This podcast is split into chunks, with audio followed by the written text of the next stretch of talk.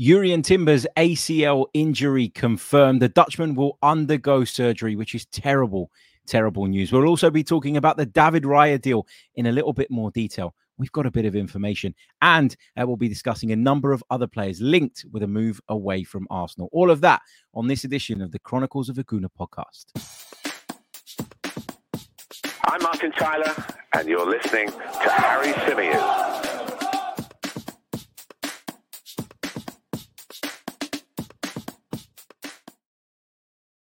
Hey, everybody, how's it going? Welcome back along to the Chronicles of a Gooner, the Arsenal podcast, part of, of course, the 90 Min football family. As ever, I'm your host, Harry Symeou, and we have once again got lots and lots and lots to get through. On today's show, we're going to be talking David Raya, the truth about the deal bringing him to Arsenal. There's more to why Brentford were willing to sanction a loan deal for the Spaniard, and we'll get into that a little bit later on in the show.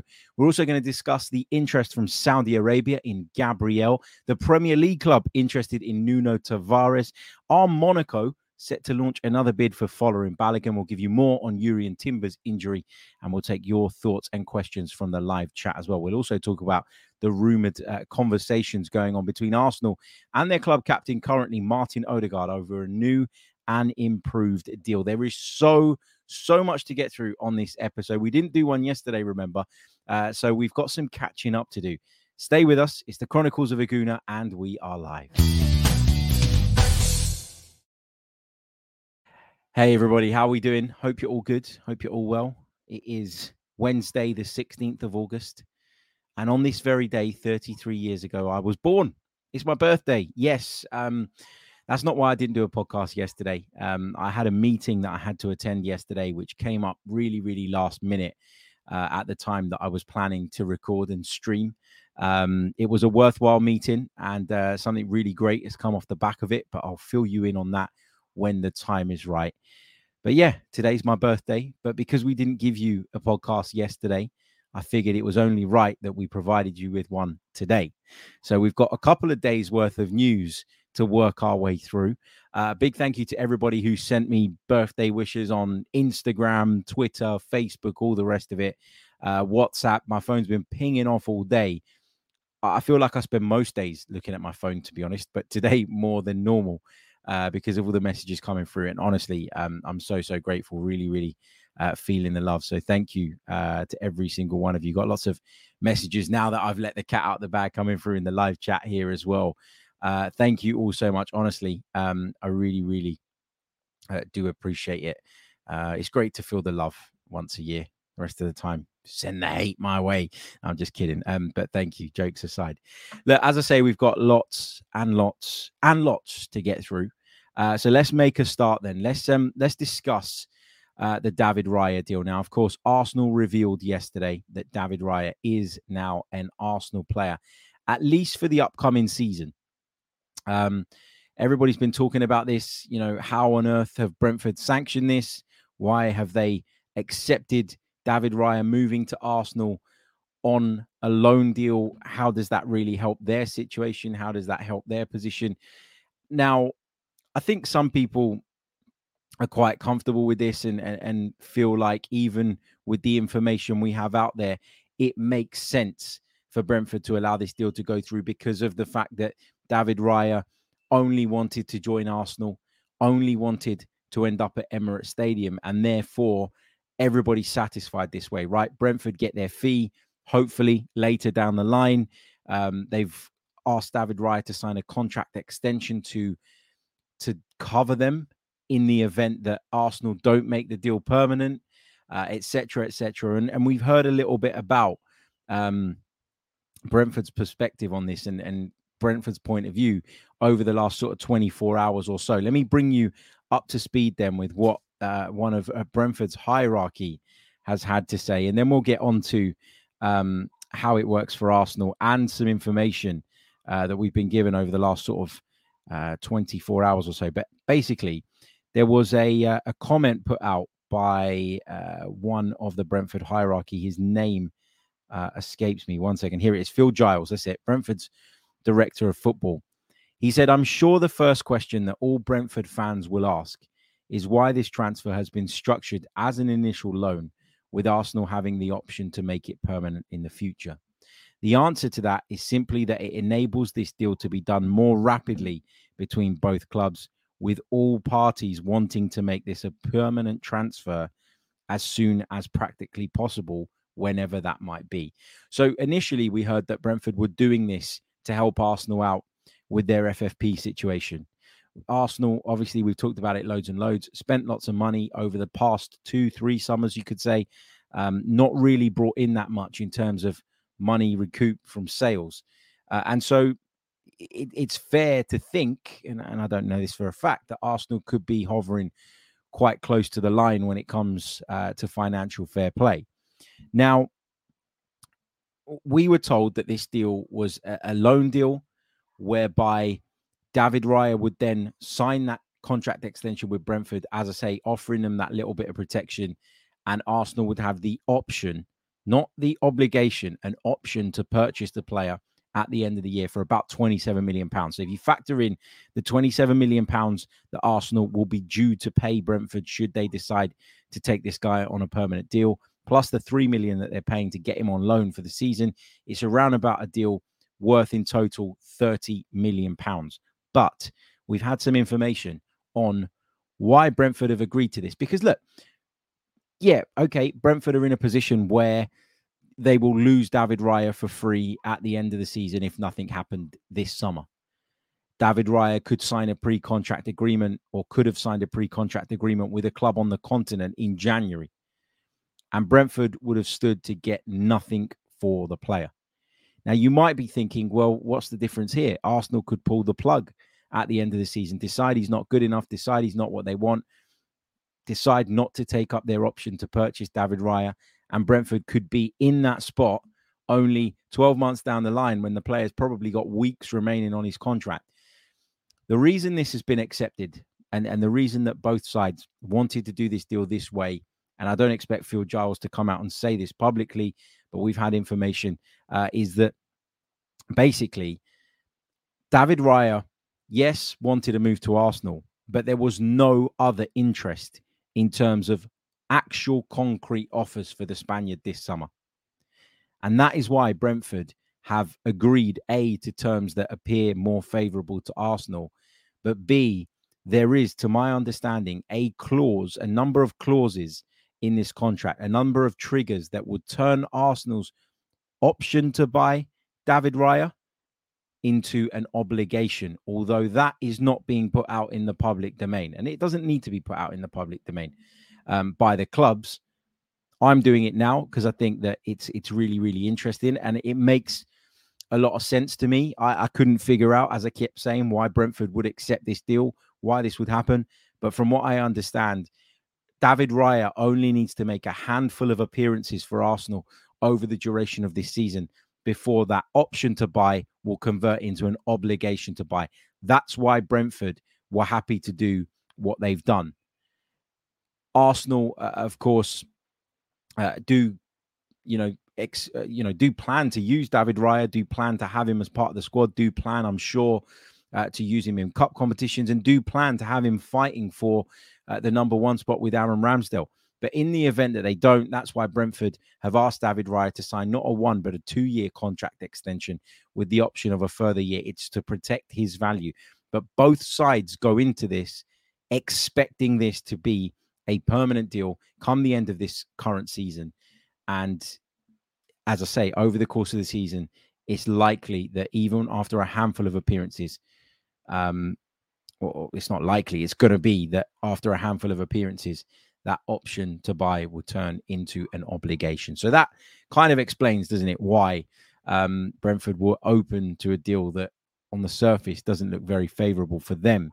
Um, as I say, no other clubs were seriously in for David Raya, which surprised me. That's the information I've had. Um, you know, we we were told that Chelsea were looking at him. We were told that Tottenham had made an approach, although that never turned into a formal bid or a formal offer. Um, so yeah, at the end, the only club sort of standing there waiting and, and seriously wanting to take him off of Brentford's hands was Arsenal Football Club. And that's why we are uh, where we are. Um, it was great to see sort of the announcement stuff. I watched David Raya's welcome interview. I thought it was really good. Um, obviously, he named Mikel Arteta as being kind of one of the main attractions to come into Arsenal, which seems to be a common theme with everybody that we're signing. Now, I guess you know you kind of you know you'd expect people to to talk highly of the manager that's just signed them. You want to get in the good books, you want to play, all of the rest of it. Um, but yeah, it's uh, it, it's it's not surprising to hear David Rice say that, but obviously Iñaki Caña, um, a, a, coach that he's worked very closely with at Brentford, again, who he speaks incredibly high of, um, highly of, I should say, uh, is at Arsenal Football Club, and that gives uh, David Raya, I think, some comfort coming in that, you know, okay, he's going to have to fight for the number one shirt, and I'm sure his intention is to take that off of Aaron Ramsdale. I don't for a minute think that David Raya is coming here to play second fiddle. He will be coming here to fight. He knows it's going to be a difficult fight. But I think, given the conversations that he's had with Mikel Arteta and his relationship with Iñaki Caña, whose feedback I think will be key in Arteta's decision around who is the number one moving forward, he probably feels having one of his own here, somebody that he knows, somebody that he trusts, somebody that he loves, and who he's learned a lot from, he probably feels that that puts him in a position where he's going to get a fair go at it and a, and a, and a fair opportunity. There isn't going to be that bias um, that you know maybe some managers have with certain players. He will feel with Iñaki Caña in the wings, helping him out and feeding back to Mikel Arteta all the time, that he'll get a fair crack at being becoming Arsenal's number one. So yeah, I think that's played a big, big part. Yeah, um, as I say, watched all the announcement content. Uh, really liked the whole first day thing. Um, I've really enjoyed that with every player uh, that Arsenal have signed this summer. I think is a really, really great piece of content. It's really wholesome stuff, uh, which I love to see.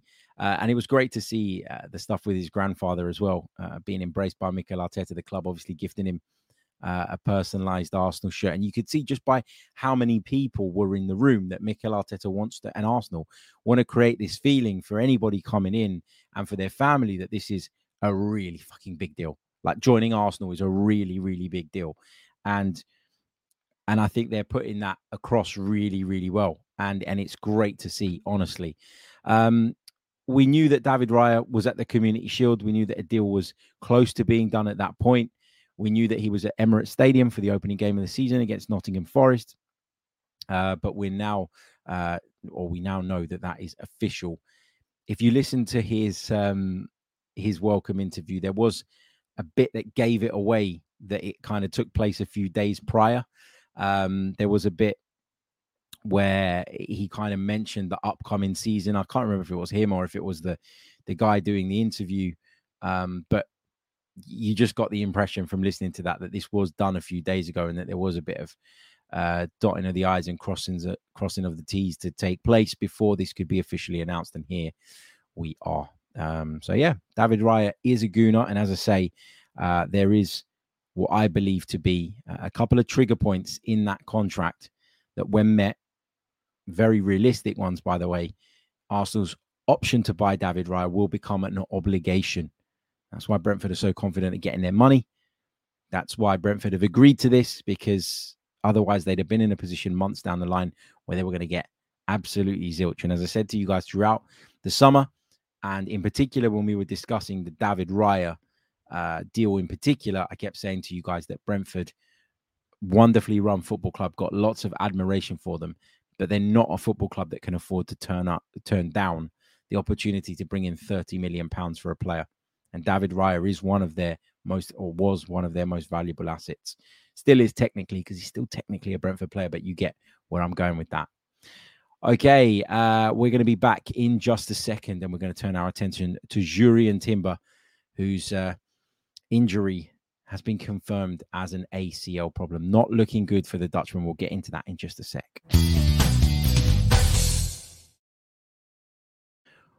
Welcome back along to the Chronicles of a Gooner, the Arsenal podcast, part of the 90 Min Football family. As always, I'm your host, Harry Symeou. Let's talk Jurrien Timber. The club earlier on this afternoon put out a further medical update uh, on the Dutchman. Uh, this is what they had to say.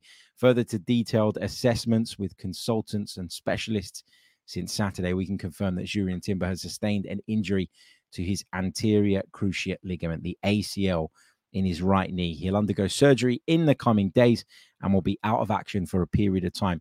The support and expertise from our medical team and everyone at the club will now be focused on Jurrien's rehabilitation program to ensure he recovers well and is back playing as soon as possible. Notice Arsenal very vague in the detail, uh, as you know, is obviously by design. You know, he'll undergo surgery, he'll be out of action for a period of time. No further information on what exactly the injury is. Um, you know, is it a tear? Is it I, I, don't know, you know, what grade is it? We don't know. We don't know any of that, which makes it quite difficult for even the so-called experts to put a time frame on how long Jurrien Timber will be out for. My guess would be that he's not going to play this season. My guess would be that you're looking at getting him back in training towards the back end of this season with a view to giving him a full preseason and then him starting uh, the next campaign fit, firing, and ready to go. Really disappointing news, devastating news. It's the news we kind of all knew was coming. Um, of course, when you hear it, you still get that sinking feeling, don't you? You still feel that disappointment. Um, but it, it, it kind of is what it is. And, you know, yes, we talked about it the other day. We're better equipped now to deal with it than maybe we were 12 months ago, but that still doesn't make it any less devastating. And in particular for the player who's just got his dream move, who's settled in so, so well at the football club and now has to go through this. Uh, Jurrien Timber put out a post himself. He said, gutted to share my injury is more serious than expected, especially after the warm welcome I've received. I wanted to repay you on the pitch, which will not be possible for the forthcoming period. Thanks for making me feel at home and see you at the carpet. Yeah, really, uh, really disappointing stuff. But that is the update on Jurrien Timber. As I say, it's what we all feared. We all kind of thought it was an ACL injury. That was what was going around in terms of the rumors last night. Um, and it appears that that is true. Arsenal confirming that, and Jurrien Timber's rehabilitation uh, program will, of course, begin right away as soon as he's gone under the knife, and uh, and that problem, that issue, has been dealt with. Right, another very short pause, and then we're going to talk about another Arsenal defender who's been uh, very much in the news over the last few days, and not for the reasons that I'd want him to be, if I'm being honest. According to various reports, Gabriel Magalhaes is the subject of interest from Saudi club Al Ittihad. What I can tell you is that, in my opinion, it's not news, but in my opinion, he is going nowhere.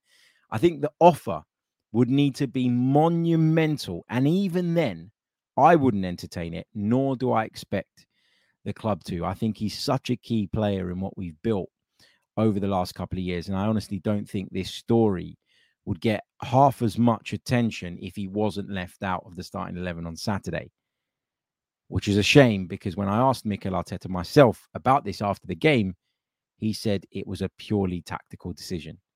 But I think people have, have taken the opportunity to kind of blow this story out of proportion. Perhaps there is admiration in Gabriel um, or of Gabriel from Saudi Arabia. I mean, who don't they like at the moment? Who aren't they targeting?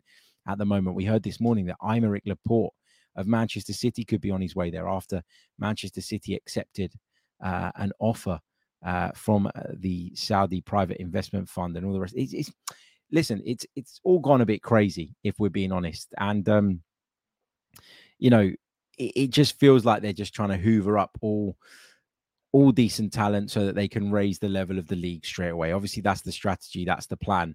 But I think with that and and with the activity they've already done, the money that they clearly have to spend, comes a lot of stories like this, which probably don't have that much to them. So there may well be, as I say, interest in Gabriel from Saudi. We've heard of interest from Juventus in Gabriel for the past couple of seasons now, but Juventus don't have the money to make it worth Arsenal's while. And that's why that's never really gone on and been a, a big talking point because everybody felt and everybody knew that ultimately for Arsenal to sell Gabriel, they'd want a hell of a lot of money.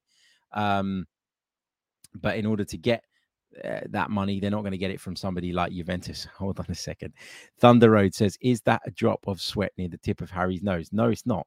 Uh, it's a little mark, a little bump on my nose that I've had for years and years and years. Um, it's not sweat.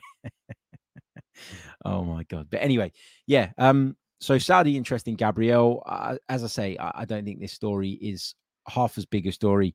If he played on Saturday, I think that it's been blown out of a, out of proportion as a result of that, as a consequence of that, which I don't necessarily think is fair.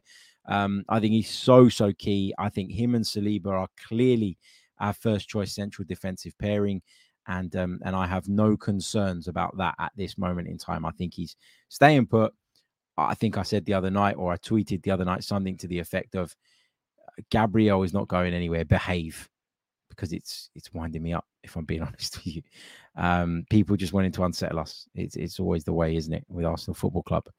Okay, uh, we're going to talk Folarin Balogun in a second because uh, is he getting closer to that move away, the move that he clearly wants? And I think at this point, Arsenal probably want to.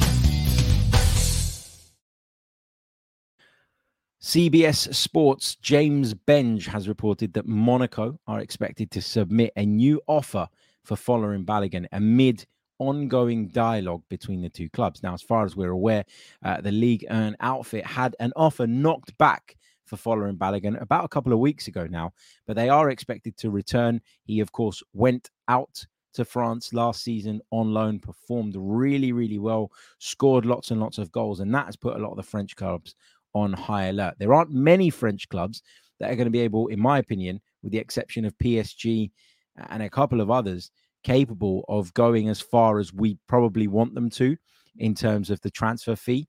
Uh, Monaco, though, are a club that can get a lot closer than most. And so this makes a lot of sense. Look, I mean, when it comes to Balogun, as I've said before, I think he's talented. I think he's got something about him. I think he's got that goal scoring nous, and I think he will have a good career somewhere.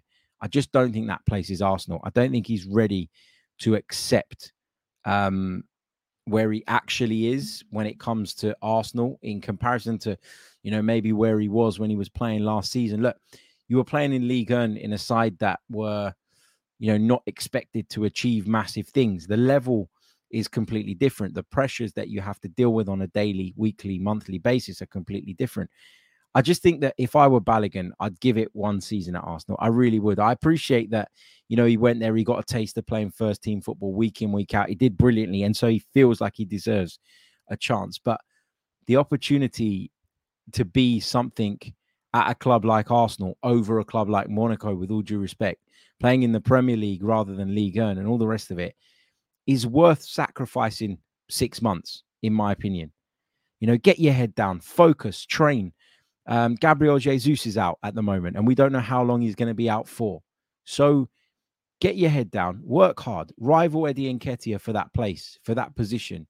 Keep pushing, keep fighting. And if January comes along and you're not getting the game time you want, then you throw your toys out the pram and you force the move. Because although, yeah, Arsenal probably stand to lose out that way because his value would certainly decrease if he's not playing in comparison to where it is today, fresh off the back of, as I say, that very, very impressive season in France.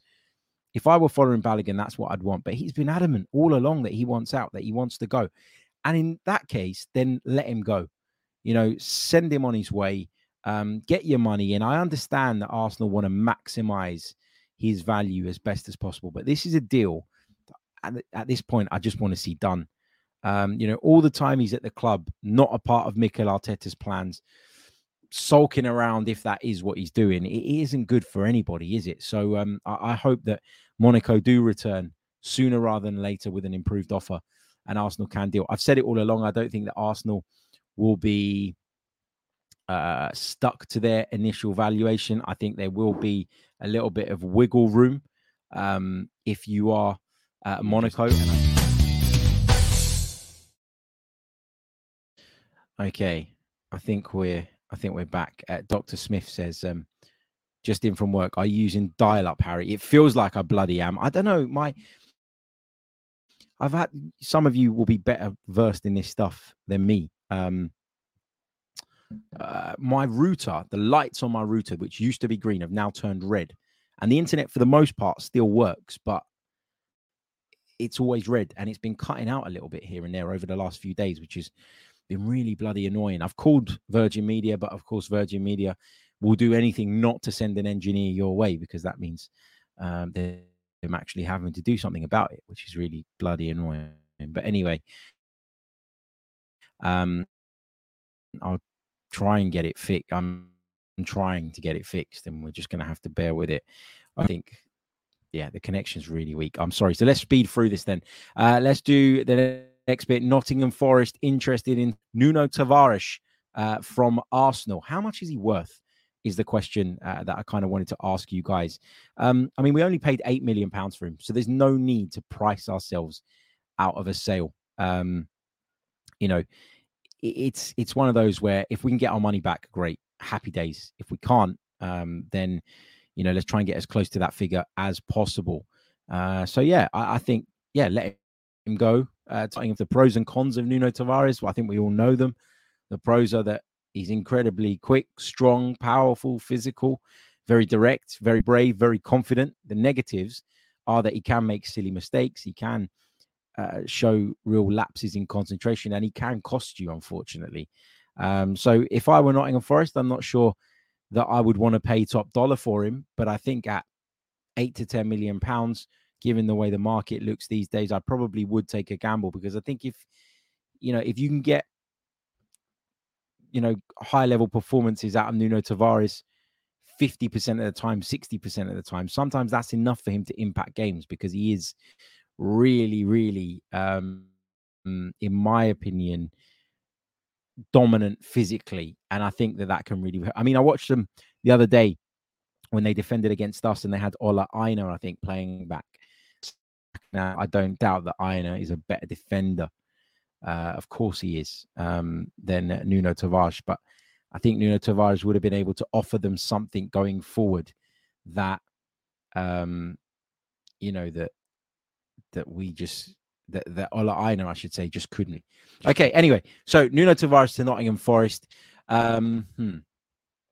If I was them, maybe I'd take a gamble. Maybe I'd take a punt. Um, I don't think that Arsenal should price themselves out of a deal here. Is my kind of key point from this. I don't think that Arsenal should be so adamant that they receive 10 plus million pounds that they end up allowing this deal to kind of collapse and break down. I think if you can get even close to six, seven million pounds for Nuno Tavares, given how little we paid, it was a gamble that we took. It hasn't worked out, hasn't paid off. Let him go and uh, and be done with it. Right. Um, what else have we got? I uh, just wanted to talk quickly about the Lionesses, who, of course, uh, qualify for the World Cup final today. Congratulations to them. New Arsenal player Alessia Russo uh, getting the goal that ultimately put Australia to bed. Um, really, really um, good performance from the Lionesses. I thought overall they were maybe a little bit fortunate uh, because Sam Kerr had a few opportunities to level it when it was 2 1. But the way England broke away for that final goal and the way uh, you know they they sort of tore Australia apart and then Alessia Russo first time found the far corner was just really really great um, and it's a it's a big moment you know Sarina Wiegman is a great coach you only have to look at her record to see that. I've seen a lot of debates going on um, on social media over the last few hours. You know, would it be a bigger achievement than the men winning the World Cup in '66? Some some are saying. Um, look, I, think we got to get out of this space where we are constantly comparing men's and women's football. I think they are different in a lot of ways. Um, obviously, one has had loads more time to breathe, to develop, to grow the other is still relatively fresh in terms of attracting that wider audience. You know, there's always been a hardcore of women's football fans. I've really kind of come to notice that since entering into this kind of frame of work. But I think only in the last few years has it really blown up. The Euros victory for the Lionesses really, really helped in that. And great, it's moving in the right direction, which is obviously positive to see. But as far as I'm concerned, we've got to stop making these comparisons all the time. You know, I think you almost kind of have to see it as two different entities. And only then can you enjoy men's football without constantly comparing it to women's football and vice versa. So I think that that's that's where we should be in terms of how we approach it. Like I didn't watch the game today thinking, "Oh, Harry Kane would have done that if he was playing up front for England, and Alessia Russo couldn't, or you know, uh, you know that kind of thing. I, I don't think you you should allow yourself to get into that kind of mindset because then all you're doing is being antagonistic. You, you, you're causing problems um, and causing debates that really there is no winner for. I just think that you should be able to enjoy women's football, enjoy men's football, all the rest of it. And um, and it, you know, if the Lionesses manage it, I don't know how I would compare it to a men's football achievement. I don't know that you can, and that's kind of the point I'm making because I think they're two different things. The circumstances are different, uh, the resources are different, all the rest of it. Uh, so for me, just congratulations to the Lionesses on making the final. That final takes place on Sunday, where they play Spain uh, at 11 a.m. Okay, um, I am going to leave it there, guys. I know we managed to flick back over to the other connection, but looking at the speed fluctuating up and down uh, on the speed test, I am really concerned that it's going to drop off again. Uh, so we will be back tomorrow with another edition of the Chronicles of a Gooner podcast. It is really, really annoying because I actually sat and made proper notes for this episode, and I was looking forward to hopefully bringing a little bit more production value. But of course, we had to deal with the different connection midway through the live stream. That's the problem when you do these things live, eh? But it is what it is. Thank you for all bearing with me. Thank you for all your support. Uh, thank you for all your birthday wishes as well. Getting older than I care to uh, reveal these days, but hey, it is what it is. I'll see you all tomorrow uh, with more. Until then, take care of yourselves. Have a great Wednesday. Goodbye. I'm Martin Tyler, and you're listening to Harry